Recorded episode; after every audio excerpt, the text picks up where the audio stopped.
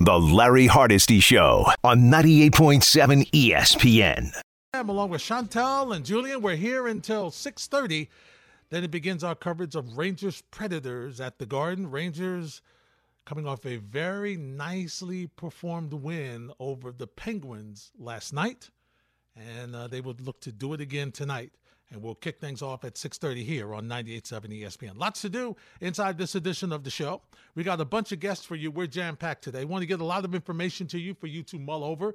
Of course we'll keep you updated on what's going on with the ncaa tournaments. Uh, give you some scores and things of that nature. Nets are battling the Denver Nuggets today. Nuggets fresh off a loss to the New York Knicks. We'll talk about that in a second. A little later in the show, at 4 o'clock, we'll be joined uh, as we talk a little bit and start to get ready, just kind of update you for football because we've been talking a lot about Aaron Rodgers, a lot about the Jets. Well, we want to talk about the Giants. Art Stapleton, who does a fantastic job uh, over in Jersey, uh, will join us at four o'clock. We'll talk to him, get an idea of where things are going with the Giants. Hearing this Odell Beckham talk, so I want to find out from Art what's happening there. At 4:30, my good friend Rod Boone of the Charlotte Observer will join us. We'll get his thoughts on not Charlotte specifically, but I want to get his thoughts on this this NBA Eastern Conference. Uh, the Eastern Conference is shaping up to be really interesting.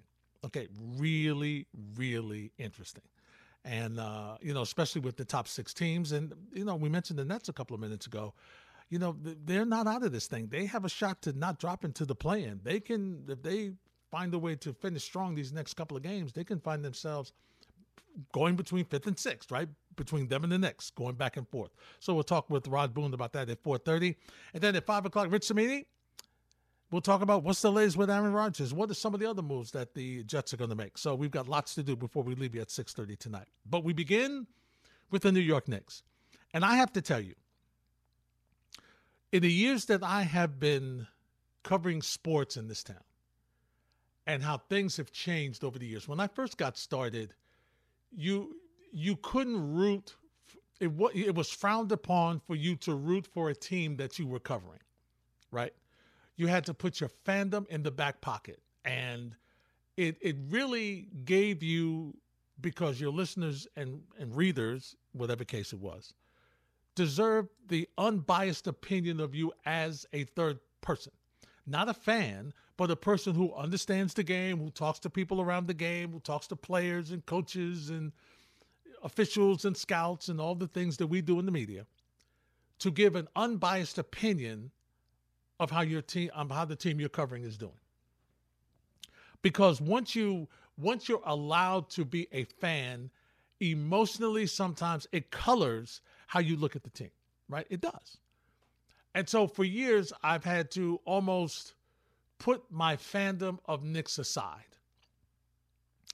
But now being a host, where you have a little more leniency uh, as far as expressing your comments, right? When you're covering a team, it's specifically about the who's and the five W's, right? That, that's how it was who, what, when, where, why, and sometimes how. and so it's about locking into those questions all the time. And emotion doesn't have a part in that. So now that I have this opportunity, and the Knicks are good. Uh, it, it it's amazing how your fandom affects your emotions, and it's amazing how over the past couple of years, the Knicks, uh, aside from the 2020 uh, COVID shortened season, uh, it's just been weird watching them over the years. They've not been good. And so when you watch them perform against a Denver Nuggets team with one of the MVP candidates of the league again in the Joker. And you watch your team, a Knick team that has won what 17, 18 games in the season, 20 games in the season, 25 games in the season. And you watch them beat them. And not that it was luck that they beat them or Denver had an off night or they just looked over the next to a next opponent. It was the fact that the team was actually competitive.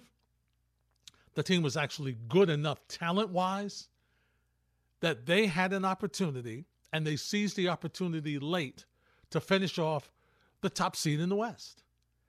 And so it is it's it's kind of weird to experience this from the Snick team. And that's why I share with you so often that you have to enjoy the ride. You want to look at what's going to happen next season, what's going to happen, you know, in the draft. What they go? No, no, no, no, no, no, no. Enjoy every single game. Take the opportunity to enjoy the journey. Yes, I know you have that thought process. Well, are they're going to finish fourth. Oh, if they can finish fourth, they do this. Oh, if they finish fifth. Well, I don't want them to finish sixth. The matchup. Oh, I want. And it's getting close. I get it. Just try to take the opportunity, okay, to just enjoy the ride. And enjoying the ride specifically meant the game last night or yesterday afternoon at the Garden boy, was it good to have Jalen Brunson back.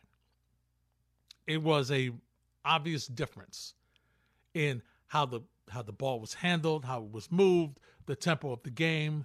You, it, it was just a total difference. You were able to enjoy it, and yes, you still got the bench contributions from uh, Hart, who's been amazing. Quickley's been really good. Hartenstein has been excellent and you, you're slowly seeing RJ Barrett come to form the way we talked about it. I mean, Brunson didn't shoot well; he was nine of twenty, but that's okay. He hasn't he hasn't played in a week or more, so his shot will be okay. And, and the main thing is, did he come? The biggest thing about yesterday not only was the win, but it's okay. Did he feel any ill effects? Is he okay? Will he be able to go tomorrow night when the Minnesota Timberwolves come to town? So the Knicks can continue. This Knick team is now 42 and 30. Okay? They have 10 games left in this season to try to move up and get the best seeding they can. And so, what you saw yesterday was a team that battled. What you saw yesterday is a team that who continues to get positive contributions off the bench. What you saw was a team that has a lot of confidence in themselves and what they can do. And it's it's a pleasure to watch. It just is. Because of all the bad basketball we've seen from this team. And are they the perfect team? No. We'll have callers who will break down a bunch of different things, okay, that are negative. And I get it. The fact that they were 9 of 32 from three point land. Uh, okay. Yeah, no, they had an off day shooting. But here's the bottom line they still won. Okay, they still won. Well, if they do that in the postseason, I'm not worried about the postseason yet. Let me enjoy this journey of a team, excuse me, that's got 42 wins. I did not expect 42 wins from this Knick team. At the beginning of the season, if you had told me this team was going to win 42 games, I would have said, you're right. Remember, after the season started, I was lamenting how bad this team was and that maybe they would make the play in. But something clicked. And the shortened rotation, we can go back and talk to that. The young players contributing now that they have the opportunity to do so. Uh, the fact that Jalen Brunson has really taken a hold and control of this team, and you see the difference. The fact that Julius Randle has played extremely well, he's been consistent. He's been a walking double double on average. Yesterday, 20.7 rebounds. Didn't have the double there. But, and on rare occasions, the turnovers are up. But for the most season, the turnovers have been down. He's been averaging a little, about 2.2 turnovers per game, which is a marked improvement. And you're seeing the difference. And I think even in this era or this season of unbelievable scoring, where you've got uh, the average you have to score on average you got to be able to score 120 125 points to be able to win in this league consistently. They do a decent job defensively. But the most important thing that you've seen from them is they enjoy playing together. They enjoy playing with each other. It's not the the distance or the the the, the issues that you saw with this team last year this is a team that enjoys playing with alongside each other, that enjoys working together. Communication sometimes spotty, but for the most part, they play really good basketball. And to watch the sellout crowd at the Garden chanting defense at the end of the game. Man, that, that sounds good. That really, really sounds good. The Garden was alive. And even though they were down big, even though they were up big, the biggest thing for me, which is what, if I'm allowed to look ahead to the postseason just a little bit, the biggest thing for me is fourth quarter execution because that's where games are won and lost. Yeah, you keep you yeah, you you don't want to you don't want to tease yourselves and fall into the double digit deficits in the postseason because teams shorten their benches and they shorten their possessions. It's a slower, usually more physical game. And it'll be interesting to see if that's how it goes because of the way teams have been scoring in the regular season. So you don't have the opportunity to get down and come back the way you do in the regular season. So for me, it's about how they handle runs and how they execute offensively and defensively in the fourth quarter. That's what I'm most excited about. And that's what they did yesterday. They held a Denver Nuggets team that is a very talented club to 19 points in the fourth quarter. And that's where that game was won. They held the Denver Nuggets to 19 points in the fourth quarter. And what I'm most impressed are the young players, whether they play a lot or they don't. Okay? McBride has been an integral part of this team while Jalen Brunson was out. Didn't get a sniff yesterday. But I know that if Tom Thibodeau calls him, he will be ready to go whenever he gets back into the game again. I know he will be. And see, that's the part that you love about this team. 1 800 919 3776. We'll take your phone calls next. It's the Larry Hardesty Show on a Sunday on 98.7 ESPN. The Larry Hardesty Show on 98.7 ESPN. For what's next? Born for a bolder taste. Jack Daniels and Coca Cola, born for this. Enjoy responsibly. We've got uh, a couple of tournament games going on right now as we speak. It's uh, it's going to be fun. I love it. I love it. You got the three six matchup right now with uh, Kentucky and uh, Kansas State. Kentucky with a 15-9 lead over Kansas State. Kentucky the six seed, Kansas State the three seed. One final earlier today, number three Xavier over number 11 Pittsburgh, 84-73. But I got to tell you, my eyes are on the matchup tonight. 745. Number 16, Fairleigh Dickinson University against number 9, Florida Atlantic. The Knights, fresh off their elimination of the number one seed in Purdue earlier this weekend. Oh boy, it's going to be interesting to see just how far the Knights can roll. 1 800 919 3776. Off to the phones we go. The coach from Florida, it's Spike. He's next on 98.7 ESPN. Hey, Spike. Oh, what a treat to get you and to hear Rod Rod Boone, not Ron Boone, the former ABA player. I think I think Rod was with the Muckrack and Charlotte Observer. I think he's with yes. now, mm-hmm. and, yep. and he's with the Athletic for a while. He's a he's a fan. You could tell him some old guy reads him wherever he is. What a what a terrific. Uh, uh, cover. He's got some story going now. But he let does. me let me get to the uh, let me get to the, the two games the worst two these two coaches, the Arizona coach and Purdue's coach, Painter, these guys, uh, my God, you talk about not performing in the postseason.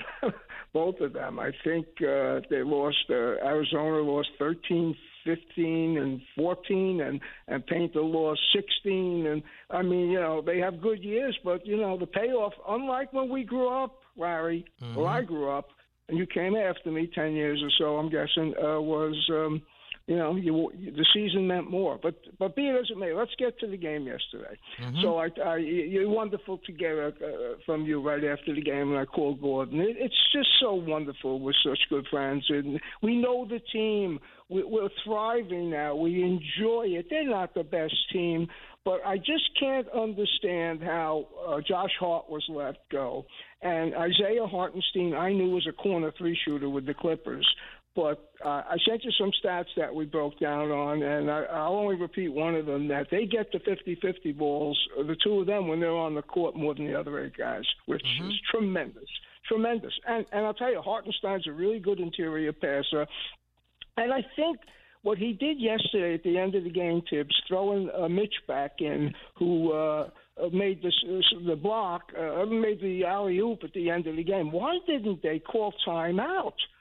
I, I, and Gordon said maybe they're on a long road trip, and they happen to be. But Denver's not even getting out of the West now. This is my yeah. opinion. I have one more thing to say. Could you comment on Denver? Because I don't think they're getting out of the West. They've had a lot of. They just haven't played well. I'd say over the past month.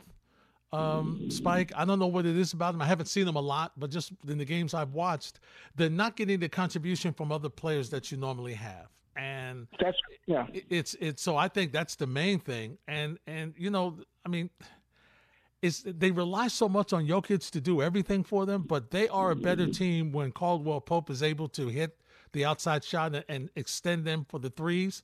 That's when they're a better team. They just they're just missing something. I don't know whether they yeah. are you know it, it, could be that they're a team that understands okay we're here here's where we are. Let's dial it back. We'll cruise into the postseason and turn it up again. But uh, that postseason, that the West is very tight this year, very tight. Well, well okay. What I thank you for the time. One, two more quick things. What I came out of it with was a little different than you. Mm-hmm. They're not a good. Def- they're not a good defensive team. Well, they never they're have been, not. really. They never, never have been. been. yeah, yeah, but but uh, now now talking to a couple of people this morning, uh, if KD comes back, Phoenix may have a pretty good trip in there, and they'll have to just get by the Clippers. But with the Knicks, look, it it looks to me you could go win loss who they play. The Knicks lost to Charlotte. That game, one game homestand, that's behind us now. I'm not looking ahead. Uh, the 31st game on March is against Cleveland. I, I really don't care at this point. I, I hope you understand what I'm saying. Mm-hmm. Of course, mm-hmm. I want to win. Of course, I want to win. But you know, invariably, you're going to have to win a game on the road to to win a series. Pretty much, you know, they don't go four three uh, pretty much home. It's not like baseball a couple of years ago. But I was very very impressed, and and the what when um, Josh Hart comes, I don't know if it's me, I'm very biased, or if it's you who's very biased. When Josh Hart comes on the court, the whole team seems to liven up. Am I wrong? You're not wrong, Spike, and, and, thanks for your thoughts today. He he brings a certain energy, and he brings a certain energy that the team rallies around. It's just a change. It's like a change in tempo and the fact that he can not only handle it, but shoot it, play the defense, get the 50 50 balls that you mentioned, he and Hartenstein have have really earned more playing time based on how they perform, based on their talent, based on the energy they bring to the table. So, because of that, that's why you just see the team rally around them. And I just look at how Thibs has used this team and used the bench and left Barrett to hang in with those guys when he brings the bench in. And for me, I thought it was a, a major statement for Barrett to be on the floor at the close of the game yesterday. Uh, he has not been on the floor at the close of many games, but he has earned that because of his offense, because of you you see that he can play alongside Josh Hart. You see that he can play alongside those players and you still have the opportunity to to make baskets and because he has improved in his free throw shooting there's not an urgency to keep him off the bench. Part of the reason why and you know uh, we talk about mitchell robinson and you know he was messed up concerned about his playing time and whatnot. Part of the reason why you're afraid to have him on the floor late is because they're going to foul him. And he's he struggles at the free throw line. So hartenstein little bigger body does a little better job understanding how you move, how you defend, especially p- folks in the post like a Jokic who's a little bigger. Uh, he, he he just he's done a really nice job. There's one thing that I saw yesterday from Julius Randle that a good friend of mine who I spoke with last week told me that Julius Randle had to do, and he wanted to see if the Knick coaching staff would have Randle make that adjustment. I'll share that with you next. It's the Larry Hardesty Show on 98.7 ESPN. The Larry Hardesty Show on 98.7 ESPN.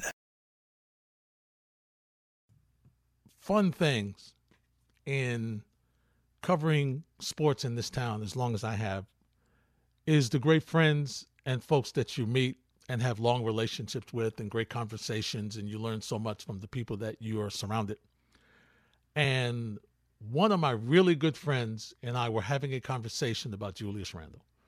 And much like any Knick fan, you you he's the player you love to hate in the sense of you love what he's able to do, you love when he's on his game, you love when he's in the paint.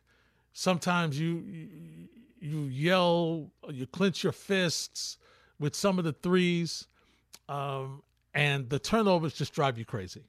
And so I was having this conversation with my, my good friend. And I asked him, I said, what can what can be done with the Knicks? Why is it that Julius Randle continues to turn his back, knowing because you know how thorough Coach Tom Thibodeau is. You know that they've looked at video. You know that they know that when he puts the ball down late, they're going to send the second double team to take the ball away. You know they're going to do it because they've done it all the time. It's it's and everybody does. And so you're like, why does he keep? Why does he continue to do that when he knows and he's been coached and they come up with a different game plan and everything to thwart that? Why does it keep happening over and over and over and over and over again? And so we're having this conversation, and he said to me, it's very simple. He said, what all he has to do is instead of backing up, turn around and face the basket. If he turns around and faces the basket, then there's not going to be a blindside double team all the time. And he also alerted me to say, listen, you know, I got a little. Uh, I got a little admonishing from him. He says, you know, it happens to more people than just Julius Randle, you know. I said, yeah, I, I understand that, but I'm really concerned about him. I'm not caring about anybody else right now. I'm really concerned about Julius Randle. And so the point is that if he faces the basket, then he'll see everything. Okay, he won't worry about where the double team and putting his back and backing in. Instead of doing that, turn around and face the basket. And so, remarkably, yesterday, on more than one occasion, you saw him actually do that, where he turned, faced the basket, okay, and then made his move. And then what I found, which was really ironic, was late in the game, it was Julius Randle while one of the Denver Nuggets was dribbling I believe it was uh, I believe it was uh, Josh Gordon. I think. I think. I'm I'm not Josh uh, Gordon. I, I believe it was him. Okay, I believe it was Gordon. But not only did Julius Randle not do that, but when Aaron Gordon put the ball on the floor, it was Julius Randle that came on the blind side and tipped the ball away, and that led to a break for the Knicks. So not only did he not turn the ball over in key moments in that situation, but he actually forced a turnover in that. So these are the things that that you and Spike kind of alluded to this when he was talking about the NCAA tournament. These are the things why the better your coaching staff, okay, the better detail, the way that you can try to hammer it into players is the way that they improve to make your team better. Ladies and gentlemen, coaching matters. Yeah, team yeah, talent is extremely important. And I'm not trying to say it isn't. I'm not trying to minimize it. But great coaching is so good. And especially when you get to the postseason. Okay? Because when you get in a series where you know you know your opponent's plays and they know your plays and it's it's really as coaches love to say and I've heard it over the years when it comes down to execution okay where they may know what you're doing but okay if you do it correctly they won't be able to stop it uh, these are the type of things that that we're talking about okay in situations like this so I you know normally I'm I'm one of the folks who just give uh, Julius Randle all heck but you know, I was happy to see that he made the adjustment. Now, if he can do that consistently, and that's going to be the challenge, because you guys know what happens. What happens normally is whenever you're pre- pressed in a situation where there sometimes is a lot of pressure, you will tend to revert back to the bad habit if you don't really continue to practice it and put it out of your mind and practice it and practice it and practice it and practice it. You will fall back into that habit. And so hopefully, Julius Randle will not fall back into that habit and he'll continue to face the basket in key moments and see what's coming at him and then put the ball on the deck and do whatever he needs to do, along with making quicker decisions that he'll be able to stay out of the situations where, you know, they come up with the double team and you have issues there. The other person I want to talk about is Quentin Grimes. And for me, I think Quentin Grimes has done a really solid job defensively. But I think the defense sometimes takes away from his offense. And you see sometimes his shooting numbers go down. Now, yesterday he was three of seven, but three of five from three. And he is a guy that he is so important because with him outside, able to hit the three, it really spaces the floor in an area where the Knicks have have clutter in the lane sometimes because you got because you have Mitchell Robinson in the lane, because you have Julius Randle flashing in and out of the paint. You have Jalen Brunson who loves to go into the lane and, and hit his mid-range jumper, which he does a tremendous job is in. You have RJ Barrett who likes to go in the lane and when he's not hitting the three or when he's hitting the three, you see him going to the rack and finishing and trying to get in layups and going to the basket.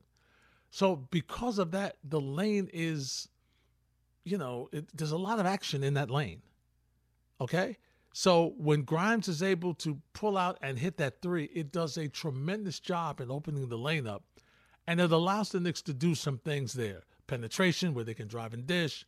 You got Lob City to Mitchell Robinson. You you've got, as I mentioned, Julius Randle who can do his in the paint, bull in the China shop thing. So you have you have so many different options from an offensive standpoint when you see Quentin Grimes hitting that that three. But I think that he's under a lot of pressure, and and really when you when you when he is asked to guard the top scoring guard, sometimes the top scoring three or four uh, in the lineup, it, it, it takes away from some of the things that he can do offensively. So I, I, you know, I love what he's able to do. I love what he's brought to the table this season. I love his consistency, and I, I really just enjoy watching him play. I just know that it's tough sometimes to come up that hard defensive effort, and then come down and try to hit a three. You know, with all the you know with the, the fatigue and all the other inf- things that you go through, the legs and legs get a little weak and so on and so forth. That it affects his jumper, but he's done a nice job, and, and as has Immanuel Quickley, who has done a really solid job coming off that bench, getting the start when Brunson was out. He, he's really improved. Now, is he the consummate point guard? No, he is a guy who he's a scoring. He's a guy that can play either the one or the two, and he can score. Is he the point guard that you really would rely on late in games? He's getting better. He's getting better. Okay. Um, I still think for some reason he is a bit apprehensive and sometimes dribbles too much. There is a thin line where you're trying to run out the clock and keep the clock, run it down where you get a good shot and take time off the clock to eliminate the possessions that your opponents get. So I get that. I understand that thought process extremely well. But sometimes I just think he may take an extra dribble or two too long. And now you're looking at trying to get your offense started with seven seconds or with six seconds, and that can be an issue. All right. So that's what he needs to get a little better at. But, you know, listen, because you know that in a lot of cases late in games, he has to understand that because teams are going to try to take the ball out of Jalen Brunson's hands.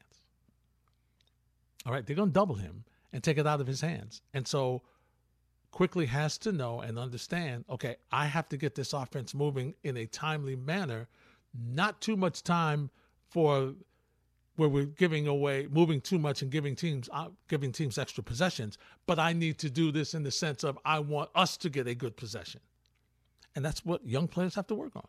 You always have to work on your game in the NBA because people are getting better every day, and you always have to get better, and you always have to make the adjustment to what they do to you. Your calls are next on 98.7 ESPN. The Larry Hardesty Show on 98.7 ESPN. Now we talk to Subi in Midtown. Subi, you're next on 98.7. Hey, Larry, regarding the Mitchell Robinson situation, I was trying to understand his leverage with, you know, getting the ball more because I believe there's no real comparison with him in the league. I mean, at best, he's maybe a poor man's Jarrett Allen, or even the Brooklyn Nets have Speedy Clack, uh, Nick Claxton.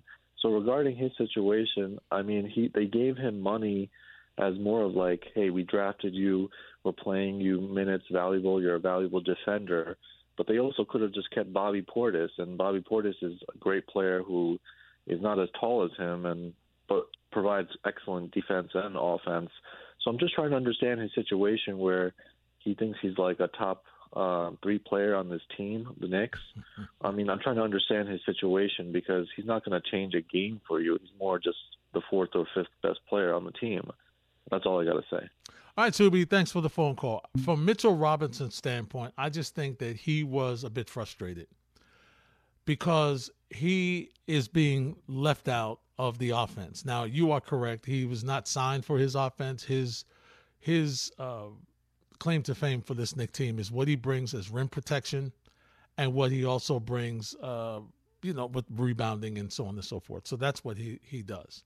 And to be honest, he gets a lot of action off the off the glass and you know rebound offensive rebounds and and of that nature and lobs. So that's where he gets his offense. I don't know that it was as much scoring Subi as it was playing time because really over the past, I would say, week, 10 days, uh, Hartenstein has gotten more playing time, especially finishing games, than Mitchell Robinson has. And I alluded to that in the last segment that Mitchell Robinson, because of his free throw shooting or lack of same consistently, uh, it, it's hard to have him on the floor late in games, right? Because they're going to foul him because he just has that, he's not consistent in doing that. Um, I do think that he would he has been toying with the idea. We've heard off and on, even in uh, before the season started, about him working on threes. He was shooting threes. He was trying to figure out how to shoot and become you know more of a weapon. And I will admit to you that there have been times that I thought that maybe on a couple of occasions that you could run the offense through him, get the ball in the low post, run some things off him, and you know if they double team like you double team a Randle or you double team a Brunson, he would have one on one ability in the lane. Part of the issue that I see with him is he just doesn't handle the ball well. He has his hands are not great, and so I think that's uh, a matter that too that the team is just not really, you know, going to run plays for Mitchell Robinson. They, they're just not going to do that right now. Now, eventually, maybe they will. Maybe he'll get some more work in the off season and he'll do some things and he'll come back and show that he can be he's better, more skilled, more comfortable with handling the ball, has done some things on his own. And in the future, they might consider doing something where you have a low post presence. But let's be honest, when you look at the NBA now, I mean, the dominant players, yes, Jokic is dominant in the paint. Yes, Embiid is dominant in the plate in the paint. Yes, Giannis is dominant wherever he is. Whether he, he's in the paint, he starts at the free throw line, wherever he goes, he's dominant. And there are some, maybe a, a couple of other players who are dominant. But let's face it, this is a spread the floor three point shooting league right now. The age of the, the, the big man in the paint, the the Akeem Olajuwons, the Patrick Ewings, the Alonzo Mournings, the uh, Mutombos, those guys, you that's not the game that they play in the NBA anymore. Even Anthony Davis is shooting threes. even though I know you like some Laker fans would wish he'd be in the paint, but even he shoots threes. So I, a long answer is that I think that was his thought process, but I just don't see it changing at all. I'm with you. I don't see it changing. Mike's in Manhattan. What's up, Mike? What's up, Larry? What's going on, man? Um, so I went into this week very excited with Aaron Rodgers, uh, Mhm. and I have a feeling that we're going to get it done. Um, but I feel like what the Packers are doing is is very un Packer like. I feel like it's not even like being professional, especially with the reports out there saying that other NFL executives wouldn't give a first round for it. So my question is, what type of compensation are we going to get, um, or what are we going to give up to get Aaron, and when do you think it gets done? All right, Mike, thanks for the phone call. Rich is going to join us at 5 o'clock, and we'll get his thoughts. He's been all over this. I, I understand uh, what the Packers are doing. The Packers are trying to get the best deal available for them. And, of course, they're going to try to hold out for a number one, for a first-round pick. They're going to try. And the Jets, if they're smart, are going to try to not hold out for a first-round pick, even if they'll add players or player or players in as part of the compensation. So for me, I would say Aaron Rodgers is worth a first round pick if he's going to if he's guaranteed to play multiple years. If he's playing one year, I'm not giving up a first round pick for Aaron Rodgers to play one year. I might give you a couple of twos, but I'm not giving you a number one pick for a guy to play one year. I'm not doing it. That's just me. Jose's in Emerson. Jose, you're next on 98.7. Hi, great show. Uh, I think that Randle is like a Bernard King and a Charles Oakley all put into one. And he gets a bad rap because we haven't had something like that in a long time. I think he's one of the best players we had in a very long time. And I just hope he keeps playing the way he is, and he's going to be the difference in the playoffs if we uh, finally get there. What do you think? Well, I'll say this, Jose. Thanks for the phone call. Um, he's not a as consistent a scorer or as good of a, as a shooter as Bernard King. He's not. He's he's not there. He he he's not there. Uh, the Oakley the Oakley um, offensively, I will give you that. They're very similar. B- but to be honest, I think Oakley might have been a better mid range shooter than Julius Randle. I mean, you know, when when he was able to consistently do it, I think he might have been. What Julius Randle does is he is he's an energy player, right? And when he is focused and he's got the energy, he is he he can be dominant. The thing about him that I really appreciate, and it's been highlighted especially in this conversation of load management in the NBA, has been his availability. He is always available. And I give him a lot of credit for that because of the physical nature and the physical game that he plays. For him to be available and not miss games and not, if anything, he's leading the league in minutes last time I looked. And for him to load those type minutes, expected to play defense and offense with Tom Thibodeau logging him. Listen, he had 36 minutes yesterday. Uh, you know, he's going to, in the postseason, he's going to go 40 and plus. So we could just look at that right now. The fact that he's available the way he's been says a lot about him, says a lot about his mental ability and the way he keeps his body. So uh, he is a very good player. And once again, we know he has flaws. Every player in the league has flaws. Okay, they all do.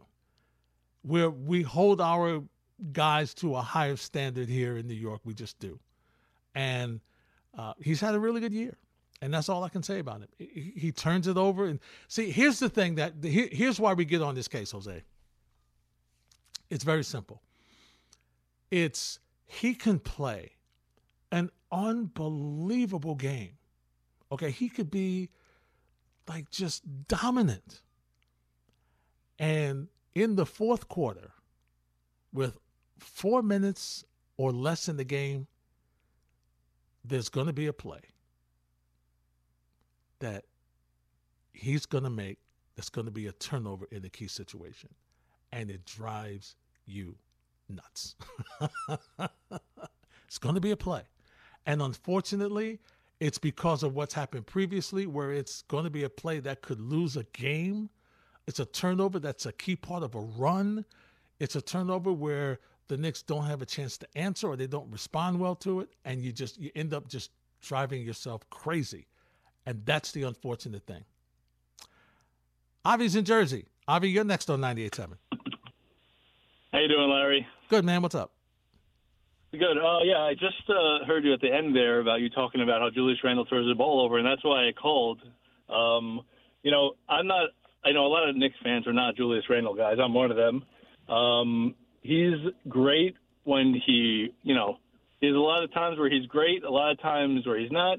But every time he touches the ball, I am scared that he's going to turn the ball over. It's really amazing how he's a talented player, but for some reason, anytime he touches the ball, you think he's going to turn the ball over. He has no awareness sometimes, and that's what concerns me. And that's why I never thought he was a number one guy. Um, and that's why the Knicks, you know, they need a superstar to win the championship, and he's not a number one guy. He's never going to be. He would be a great, great number three. Not even even a number two. I don't know if he's a great number two, but anytime that guy touches the ball, you think he's going to turn the ball over, and you can't have that if you're going to win big games, especially in the playoffs. I hear you, Avi. Thanks for the phone call. And yeah, that's just what I was talking about. And and he could have an unbelievable game, and it's that turnover something late that you expect. And you know, hopefully, but see now the key thing is right now is, and you saw it when Brunson was not in the lineup, but with Brunson in the lineup, it's you don't see him handle the ball as much, and that's a good thing. And that's the way it's supposed to be. That's why you have a talented point guard who can also score, in this case, in Brunson. So he minimizes the mistakes for Randle because he minimizes Randle's opportunity to have to handle the ball. He'll put him in a position where all he's got to do is turn around and shoot, or maybe make a move or two to get better, to get better position. So hopefully that's the way it will be. And once again, as I mentioned earlier, you saw him yesterday do something later, uh, late in the game, where he started to turn around and face the basket to eliminate the double team. So these are things that have been brought to his attention. He is slowly making the adjustment, and that's all you can ask. All you can ask is for him to realize what's happening, work on it, continue to work on it in practice because it's coming. And then he will make the adjustment. And as long as he faces the basket, it cuts down on that turnover. See, when he has the ball too much, he's throwing, passing the ball, he's jumping in the air with nowhere to go. These are situations where he's handling the ball too much. And the defense has made an adjustment and he's trying to make a play. With Jalen Brunson in the lineup, hopefully he won't have to continue to do that. When we return, we'll turn our attention to the New York football giants, the moves they've made, and the moves they will make. Arthur Stapleton of NorthJersey.com joins me next on 98.7 ESPN. The Larry Hardesty Show on 98.7 ESPN.